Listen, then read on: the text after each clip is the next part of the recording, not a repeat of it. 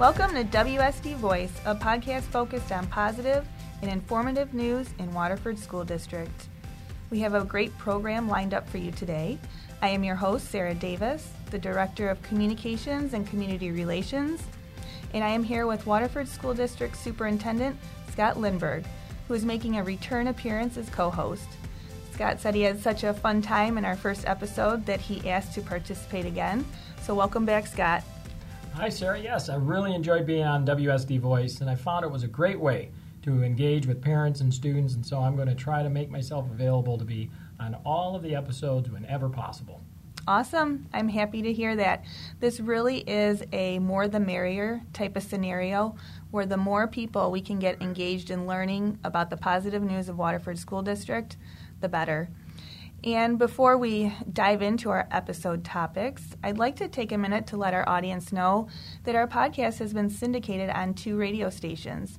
Shout out to 89.5 WAHS Avondale Community Radio and Radio Central Multicultural for helping us promote the good news of Waterford School District.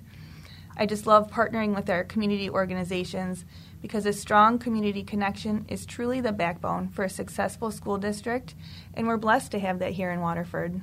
Yeah, I couldn't agree more, Sarah. And, and you know, I, I kind of think of this uh, saying, as go the schools, so goes the community. And so these strong, purposeful partnerships are so critically important because uh, all of us working together uh, build and make a stronger community. And I always like to think about together we can, anything is possible.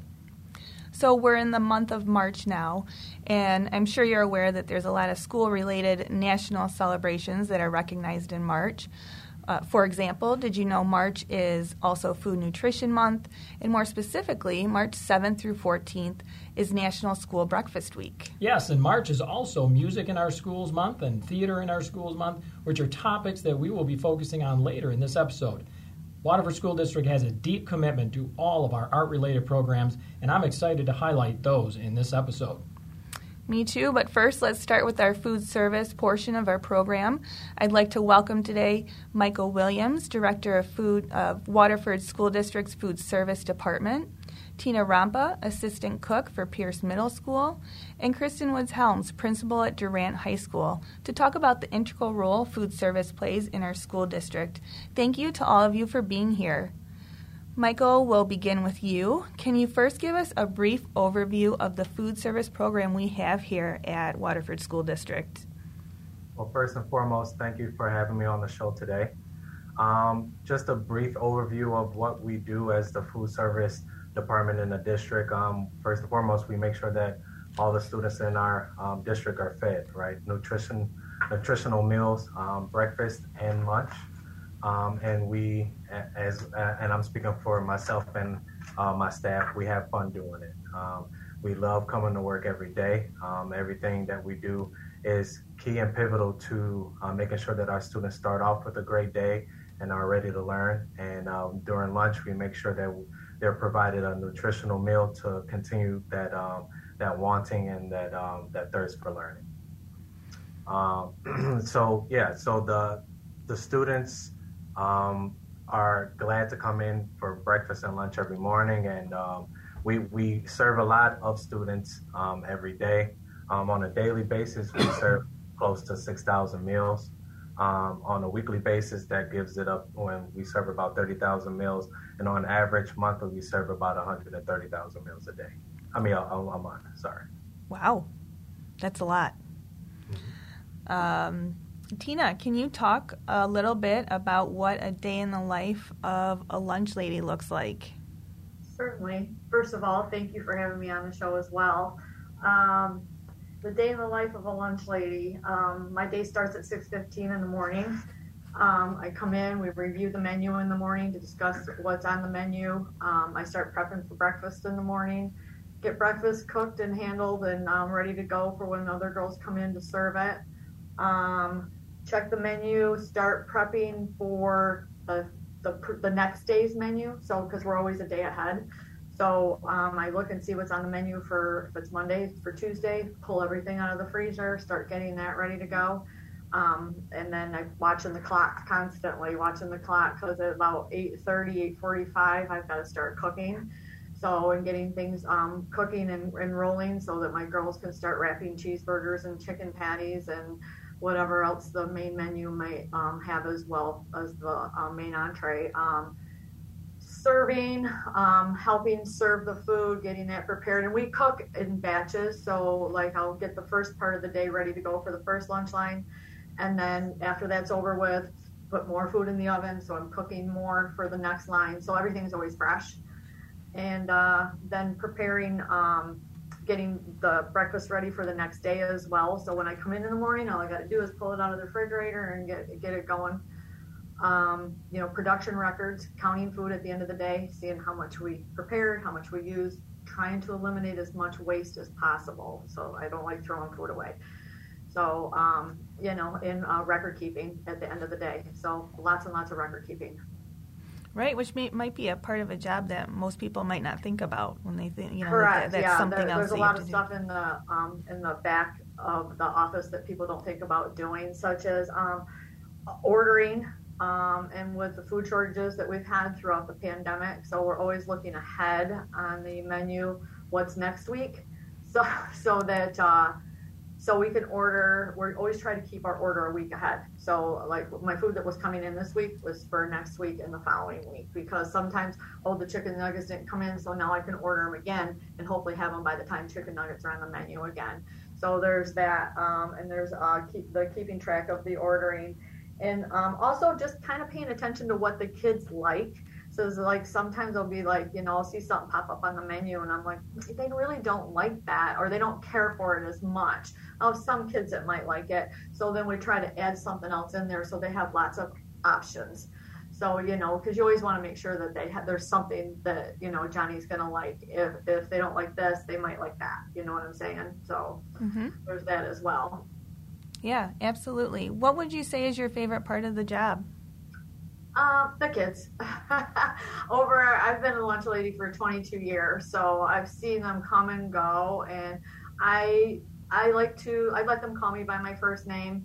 I like to call them by their first name. I like to get to know them. They come in in sixth grade. I get them sixth grade, seventh grade, eighth grade. So by the time they're in eighth grade, you know, I, I really like, I'll see them come in, hey, what's going on? They'll be like, hey, Tina, how's it going? You know, this and that. Now I see some of my kids after 22 years out in the real world as adults. And I ran into one not too long ago at the hospital that was a nurse, and he recognized me. He said, used to be my lunch lady and um, I see them out uh, in restaurants as, as waitresses or you know waiters or I see them all over the place and they remember me and you know they grow up. They were in sixth and seventh and eighth grade when I seen them. Now they're adults they don't look the same as they did back then so um, they'll give me their name and I'll remember their name. Sometimes their faces still look the same but um, it's cool to see them become productive adults in the world you know so um, I do love the kids though. Yeah absolutely. And Kristen, from the building level perspective, what have you witnessed in terms of you know that relationship that Tina is touching on right now, uh, talking you know between lunch staff and students? Before I get to your question, Sarah, I would like to, like Michael and Tina, thank you for having me on the show today. Um, prior to addressing that, I think it's important to lift up uh, what Durant is all about because our unique culture is kind of what drives the relationship between uh, food service staff and our students and staff as well. Uh, we are the third high school in Waterford. We offer an identical curriculum to that that are, that is offered at both Kettering and Mott with a couple of unique electives thrown in there. Right now, we have a population of about 134 students. Um, our students come in having to have at least two years of high school and ranging in age from 15 to 19 years old. Our school runs on terms, and we have four 10 week terms in a calendar uh, year. So, relationship is very key because we're such a small community. So, when you think about the relationship between the food service staff and um, teachers, it's almost synonymous because they see food service staff every day. Um, they're coming in for breakfast, they're coming in for lunch. Uh, we want our food service team to be a part of our culture, so they have participated in trainings. When we have staff celebrations, if their schedules permit, they are always included. We communicate if there are any um, issues in terms of students having concerns about food. I want to give a sh- huge shout out to Mr. Williams, who visits classrooms um, who takes the voices of our students seriously. And um, it's very important that that happens because our students are some who have either fallen behind in credits or prefer a smaller setting. So in big schools, they didn't necessarily have their voices heard, but that's something that they really respect and value. Something as simple as getting a different type of sauce for a taco, it, it changes the game. So I appreciate him for doing that. So we really, really um, impress upon our students and staff the importance of mutual respect. And I think that food service and our students would say that they feel that they each are a part of our family and that um, we have a unique bond here at Durant in that regard. Awesome. Thanks for that perspective, Kristen. You're welcome. Michael, I know things have gotten a little more difficult in the food service industry during COVID. What are some of the challenges your department is facing? So right now, uh, as far as challenges are concerned, we're dealing with, uh, as, as uh, along with everyone um, that's in the food service uh, department and um, business, we're dealing with shortages, um, and we're dealing with uh, staff shortages as well. So start shortages with uh, the food, um, as far as um, productivity is concerned, because like everyone is dealing with, um, we, we, we, just can't seem to get the food in when we need it, right? So we have to be two or three weeks ahead of the game to make sure that we have the initial product we need to make sure that our menu is complete with all the components that are in addition to it. So what we do, um, my team, um, from our lunch ladies all all the way up to myself and my uh, my office team, my secretary and my um, assistant, we are um, going through asking all of our vendors to um, make sure that we have things that are ready to be ordered. Um, we're ordering ahead of time, and when things aren't able to be ordered, uh, we we try to sub substitute um, things as they come in. So it's a it's a daily process, it's an hourly process, and sometimes it's right down to the minute as far as the the food product. Yeah, absolutely. I know today we were getting some video footage, and uh, it was quite busy in there we heard. Um, despite all of these challenges, you are continuing to persevere and provide food for our students. Why is it so important for students to have food available to them during the, cur- the course of the school day? Well, I touched on it a little bit in my opening uh, comments, but it, it's it's just so pivotal to make sure that the children um, have something nutritious to eat in the morning to start their day, um, right? So it kickstarts the brain, it kickstarts um, really the, the body to make sure that you have that energy. Um, and when the kids come in, they're ready to learn, they're upbeat, um, their brain's working. So it's, it's kind of like an engine or a car um, when you put gas into it, right? And that food is the gas to make the body go, to make the brain kind of start turning that engine to be, um, to have all that energy to start that, that learning process. And the same thing um, that happens with lunch, right? So we all have that certain middle day crash and with that lunch being provided again with the nutrients that they need to continue to learn um, it's pivotal for them to have that so while they're in the classrooms they're still um, Uh, attendant and it's pivotal that they have that to continue to learn on a regular basis so all right. And Kristen, what do you think about what Michael is saying in regard to the importance of food for our students? I totally agree. And when I think about Durant specifically, our students have so many different challenges outside of the classroom that they're worried about. They're worried about contributing financially to their households. Some of them are parents themselves. Some of them have responsibilities that are greater than you can imagine. So for people who may say, "Oh, I really would like to not have, you know, this type of item every day on the menu." Some kids bank on that. This is the only food that they have. So a lot of times when there are snow days, when there are days that are out of school, when we have to pivot to, you know, online learning, I often wonder about how my students eat because some of them they count on that so much so that um, we brainstormed with uh, Michael and his team to talk about for students who have issues with transportation in the morning getting here what can we do and we offered um, an alternate lunch from the hot lunch so the kids are still able to eat even if they're getting here later in the day and so it, like he said it's very important for them to be able to have one less thing to worry about for them to think like instead of stopping by and having to worry about getting snacks or something unhealthy. You can get something nutritious here. Um, if students don't want items in their lunch, we encourage them. Uh, we have a table in the back that's set up where this is for extras or things you don't want. And initially, that table was filled with things because I think kids didn't have the courage to go there. But now, if you go back and see, it's empty, other than a apple that might have been bruised. So I, I, think it's very, very important for our students to continue to get the nutrition that they need. And I think that we don't give credit enough to that team for what it is that they do because they may just be thinking they're coming in and working a shift.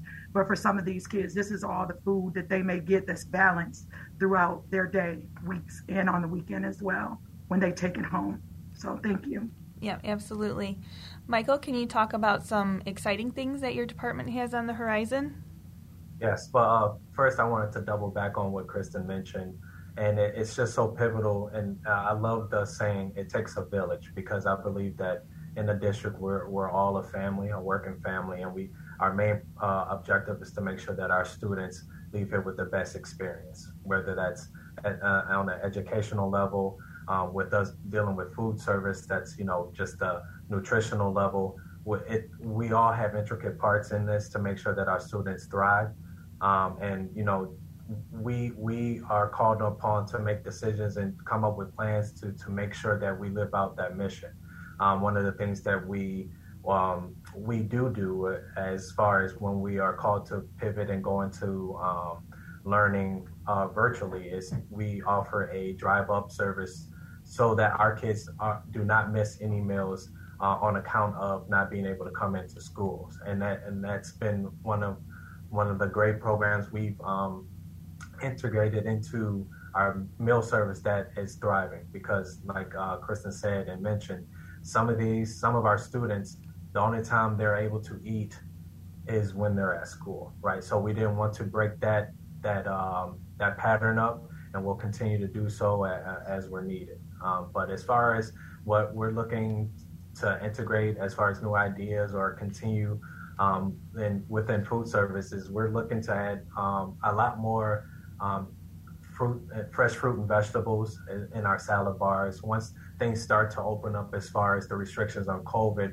we're looking to really get back into having fresh fruit and salad bars, um, starting with our, our secondaries, our high schools, and our middle schools, and trickling down to our elementaries.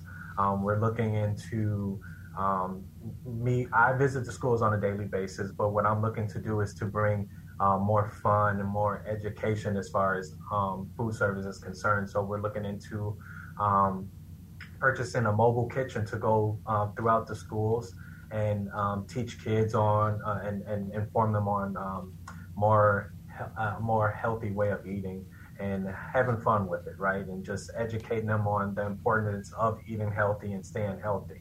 So those are things that we're looking down later in the pipeline that we're looking and we're excited to bring to the district.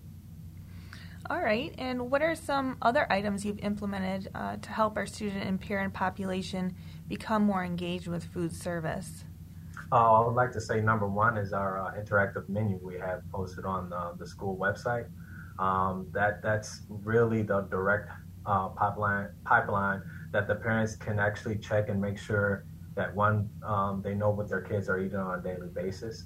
And it holds us accountable because it, it shows what we're serving and uh, you know and it, there's no uh, drop off in communication right? So um, the reason i love it so much is because it's interactive. The parents can click on the on the link and it shows the menu for the whole month. And you know just by hovering over menu items in the day the week or the month it, it breaks everything down to into the carb counts, the fat content, sugar content, all the information that the parents need just in case they have a student or a child with a special diet. It gives them all the information just in case um, our, their kid needs to take some type of insulin or you know anything um, connected to their health. We have all the information on the website for them.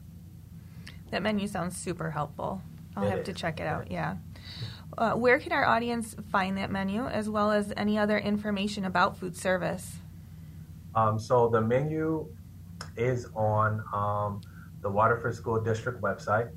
Um, and you can scroll down at the bottom of that page and click on click on the food and nutrition um, tab. And as soon as you click on that, you pick the school that your student goes to. Um, and once you I think that's like three clicks. Once you do that, um, you'll be able to follow through and the the interactive menu will pop up, and um, all you have to do is just pick a day, a week, or a month, and all the information, nutritional information, will be there for you.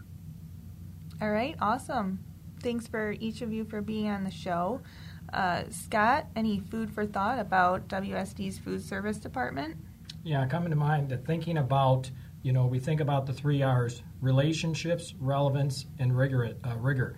And so, what we've heard today, and Tina was talking about having relationships with our kids and making sure that they have uh, the needed nutrition uh, to be successful throughout the day. And it, it takes me back to uh, some experiences I had in elementary. I was one of those kids that received a, a, a, reduced lunch. I think it was a dime back then. And I had a relationship with those those ladies. In fact, the custodian, I came to find out, would pay extra money so I could have extra ravioli. That was the best meal I had in that day. But I had a relationship uh, with the lunch ladies, and that food that I had was so important. And I know it's so important to our students. Uh, Kristen talked about that over at Durant. So we want to close the gap on help our kids, our students, be successful, and nutrition is a key way about that. And I'm so pleased we're doing breakfast because breakfast sets the day off. And, uh, you know, some might say, well, they should eat, eat breakfast at home. Well, should have, would have, could have we know that kids need to have that nutrition. Maybe they've been on the bus, maybe they had something at 6:30 in the morning, but come 7:30, 8 o'clock, they're ready ready to have something again. So set the day off uh, where they're going to be most successful and focused on on their learning. Yep, absolutely, Scott. Thank you again to Michael, Tina, and Kristen for being on the show. Kristen, your insight into the importance of having your students connect with food service staff, I think, is very innovative. And Michael and Tina, you provide our students with nutritious food, which is such an important piece of the academic success and engagement puzzle. And we thank you for all that you do. What a great conversation with our food service staff, Scott. I really think that's a sector of any school district that students and families frequently interact with, yet rarely understand how they operate. So I'm glad we were able to get them on the show. Yeah, I completely agree, Sarah. And uh, so, who do we have next on our WSD Voice? So, next, we're going to feature some of our students and staff from our music and theater programs. When I was starting to put this uh, show together, I soon realized what an animal this was because there is quite simply a lot of talent in the arts here at, at Waterford School District. So I fully acknowledge that this episode is only a small peek into the inside of some of the art program art programming we have here at Waterford but uh, we have to start somewhere, and I promise to include more guests and programs on later episodes. Oh, absolutely, Sarah. WSD has a long standing history of providing amazing art opportunities to students, and we continue to make it a priority. So let's get started. For this discussion, I'd like to welcome Jason Pratt, the theater uh, teacher and performing arts center coordinator at Kettering High School, Cory Wholehan, a 14 year music teacher who currently works in three of our elementaries Schoolcraft, Riverside, and Grayson, plus assists with the Mott High School Marching Band. And we have two of our students with us today Jaylin Thompson, a sophomore studying music at Kettering, and Bella Ziegler, a senior at Mott studying theater. Awesome. Quite the lineup of guests. Welcome to the show, everyone. And before we begin, real quick, Scott, were you ever involved in music or theater? Yeah, actually uh, a little bit on both. Uh, back in elementary, middle school, I uh, played the cornet, and uh, so that, those were some good times. Also, I've been involved in uh, my church choir in the past when I had a little bit more time. And uh, karaoke. Does karaoke count? Maybe I, not. I don't think so. Maybe not. um, and I took piano lessons when I was a young girl. I still remember the day when my parents had saved up for a piano and rolled it into our living room. It was a really big deal to get that. Um, ultimately, I didn't continue with the piano, which may be a life regret. But um, I did in high school. I did some clarinet uh, music as well in the concert band. We will first start with Jason Pratt, who just told me the other day that he has been elected to serve as the chapter director for the Michigan Educational Theater Association. So, congrats to you, Jason. I know you've done a lot of advocacy work for theater in the state. Can you talk a little bit about that? Yeah, thanks for having me on the show. Um, I've done uh, quite a bit of, of advocacy in terms of theater education around the state, and I, I, teach workshops. I teach other educators how to advocate for their students and their programs, and I teach uh, a lot of different things. I've, I've testified on uh, committees in the uh, Michigan State House of Representatives, and uh, I've reached out and worked with the governor's office on a few occasions to have her proclaim uh, March both Theater in Our Schools Month and Music in Our Schools Month in the state of Michigan, which has been pretty exciting. Yeah, that is. So, why is it so important to establish these month recognitions? Well, I think it's important for um, them to be recognized um, on a higher level because it keeps the topics of arts and arts and education important and relevant to our communities and the public. Absolutely. So now let's talk a little bit about the successes of our music and theater programs here at home at Waterford. Um, can you name a few highlights stemming from those programs? Sure. Well, I uh, I was just actually talking to you about this the other day. We've had several of our students fairly recently um, competing at the state solo ensemble uh, events where um, numerous students earned uh, the highest ratings, superior or Division One ratings, and numerous also earned the, the second highest rating um, of excellent or Division Twos. They did a fantastic job. We're really proud of them for that. Um, we've had some students have really good successes this year. You're going to meet a couple of them later, and I'll let them talk about those successes. Uh, we've seen the uh, reimagining of and return of live performances happening at all of the the Waterford School District schools, which is really great to see. Um, Waterford Kettering specific, something I'm proud of as the director there. Um, the musical, The Sound of Music, was nominated uh, for Best High School Musical in the state of Michigan at the Sutton Foster Ovation Awards. And two of my actors, Naomi Black, uh, was nominated for Best Actress in a Musical, and Holden Savaka was nominated for Best Actor in a Musical for their roles in The Sound of Music. And I see Bella clapping as she hears that news. Uh, those accomplishments are amazing and such a testament to the programs offered at Waterford School District. From a teacher's point of view, why would you recommend Arts for Students? Yeah, and arts education and arts in um, our schools is really important to kind of envision that well rounded student um, aspect of education. Um, when you think about what arts education does, it's very closely linked to everything we as a as a nation ask of our children and the the schools that they attend.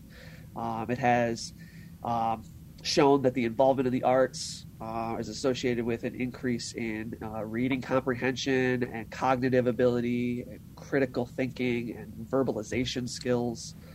Um, there have been studies done that show that they also improve student motivation, makes them want to be in school, and makes them want to be an active member of their community. Uh, it helps their concentration. It helps uh, confidence, and I've seen that on several occasions personally in the um, in the arts programming we have in Waterford. Um, and it just it's it's really great to see arts education able to provide students with a foundation of social bonding and community cohesion and engagement that is really difficult to get in many other places. Absolutely. And speaking of well rounded student, we're going to talk to Bella now. Uh, like Scott mentioned before, Bella is a theater student at Mott High School who recently played the role of Rona Lisa Peretti in Mott's fall production of the 25th annual Putnam County Spelling Bee. Bella, thanks again for being on the show. We love having our students on. Can you talk a bit about how you got started in theater? Thank you for having me. Um, yeah, so I started performing in fifth grade. Uh, my elementary school put on a Christmas Carol, and I played the Ghost of Christmas Present. Um, I was really shy and awkward as a kid, so this was um, a really big jump for me. But my parents and family can attest that it like threw me out of my shell, and they saw like a spark light within me, and um, that it just you could see that I got hooked, and um, they they knew this was something I was going to do for a very long time. Yeah, absolutely. Uh, what is it that you love about performing? I just love the energy that it gives me. Um, I grew up around music, um, and I was exposed to theater at a very young age. Um, I would always go see the middle school productions, so I always knew that this was something I was really interested in. Um, but I just, I love the the feeling it gives me. Um, I love going up on stage and being able to pour my heart out into a song or a monologue or something. It just, it gives me this like rush that nothing else can give me. That's awesome. And you mentioned to me earlier that you have received a very prestigious scholarship for your, your work in theater. Can you tell us about that? Yeah, so recently I just went to the Michigan Thespian Festival back in December, and I received the Michigan Thespian Scholarship, um, which was huge and insane. I was not expecting um, to receive the award, but um, one of I was one of 10 students in the entire state who received it, which was crazy. Um, that I, of a million like different thespians, not well, like thousands of thespians, um, I got that above everyone else. It was just so surreal. Um, it just shows how much passion and um, work all these kids have put into their craft. Um, and I'm forever grateful for the experiences that I've received at that, that festival. In particular, it just it was so surreal. It was so amazing to be able to receive that. Thanks, Bella. I'm really, really happy for you. That sounds like an amazing opportunity and good for you. Uh, now, let's talk about music a little bit. Up next on the program, we have Cory, who is in charge of the instrument closet for all students in the district.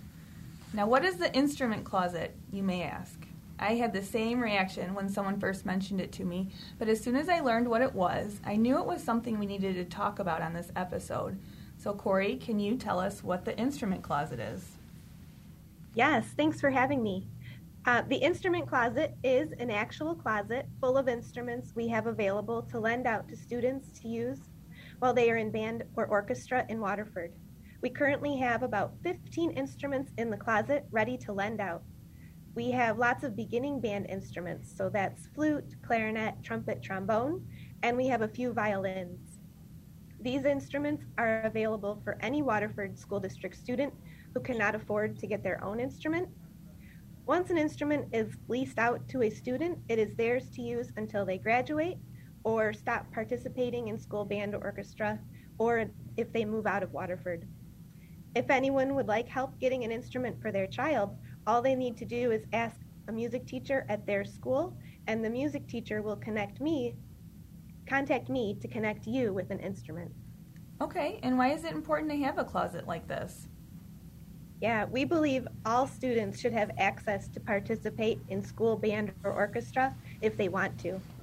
Sometimes the hardest part is the cost of getting the instrument. This instrument closet provides one more way for families to get an instrument for their child. We really want to make sure our current fifth graders know about this option. Sixth grade is when we begin band and orchestra in school, and we want to help them set them up for success so they can hopefully be members of our high school ensembles in the future. Yeah, absolutely. Um, allowing access to music for all students so important. How can the community help out with the instrument closet?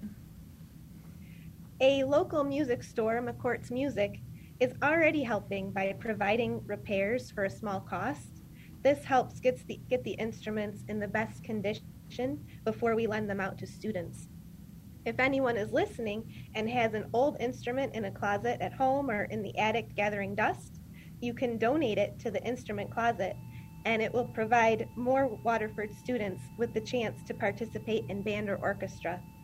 Again, you can contact any music teacher in the district, and they will make sure that I get the instrument for the closet. All right. Thank you for overseeing such a wonderful asset in our district, Cory. Continuing on with our music discussion, let's talk to Jaylin. Jaylin, I became aware of you when your teacher sent me some of the music you had been creating in your uh, piano class at Kettering and he said you were making all of the music yourself, which is pretty unique. What first got you into music and more specifically piano? Um, so firstly, thank you for having me on the show. And what started me off was being surrounded by all different types of music from a young age, from old school rock to hip hop, R and B from grandparents, parents, uncles, aunties. You can, if you can think of it, you can name it. Um, and what specifically got me into like piano playing was my church choir that I attended as a child. I would always hear the one person on the piano playing all sorts of different masterpieces that kind of just like grabbed my attention. And then from there, my curiosity just grew. All right. Can you talk a little bit about how you create your your own music and who your influencers are? Um, so the way that I create my own music is like I do a little bit of research on different um, websites that have uh, what's the word I'm looking for?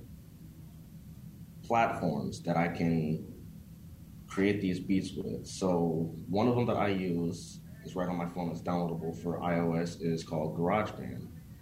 Basically, it started off there, me sampling stuff from songs that I've heard and creating other stuff based off of that. And what really got me into creating my own stuff like this would be DJ Khaled. Um, he is also a DJ and producer, and Kanye West, who back in his old days actually sampled songs and made his own beats too, which kind of got me into, you know, all this. All right. What is it that you enjoy about music? Um, it helps me get my creative side out and express myself in like a meaningful way to me, and not only just to me, but to other students who have a creative side but are scared to like bring it out for everyone else to see. So I'm kind of like a influence that you have a creative side, you can get it out of there and let this be heard to everyone else around you. All right. Thank you so much, Jaylin, for being on the show. Uh, in fact, for our listeners, uh, we're going to use Jaylin's composition as the closing music for this podcast. So when y'all hear the music come in at the end, please know that it was composed by one of our very own students, by Jaylin. Jason, if you're a parent and want to find out more about the art programming we offer at Waterford, how can you do so? Well, I think a, a, great way, number one, is to reach out to any of the arts educators uh, through email in the district. Um, and you can find all of our um, email addresses if you don't know what they are um, right on uh, school district's website, which is uh, waterford.k12 mi.us, uh, or you can even phone uh, any of the of the buildings and ask to uh, be connected to to the teachers somehow, and they they will make sure that we we get in contact with you. All right, thank you, Jason. Scott, what do you think about this discussion? We had Jason and Cory really leading the charge as teachers in these fields, and we have two wonderful students here, Bella and Jaylin and I know they're just two of the many very talented students we have in the district. How important is it to have music and theater in our schools? Well, you know, I think about uh, years ago we had black and white television, and now we have color. And I'm going back many decades, but music and the arts bring color to life. And so, you know, listening to Jaylin and Bella uh, today just reminds me that that color and that excitement and that uh, vibrant um, experience that it brings our students. And so uh, this board and this community and this district is committed to a AAA district where we are uh, always having opportunities in academics, athletics, and the arts. And, and we find that students are engaged and connected.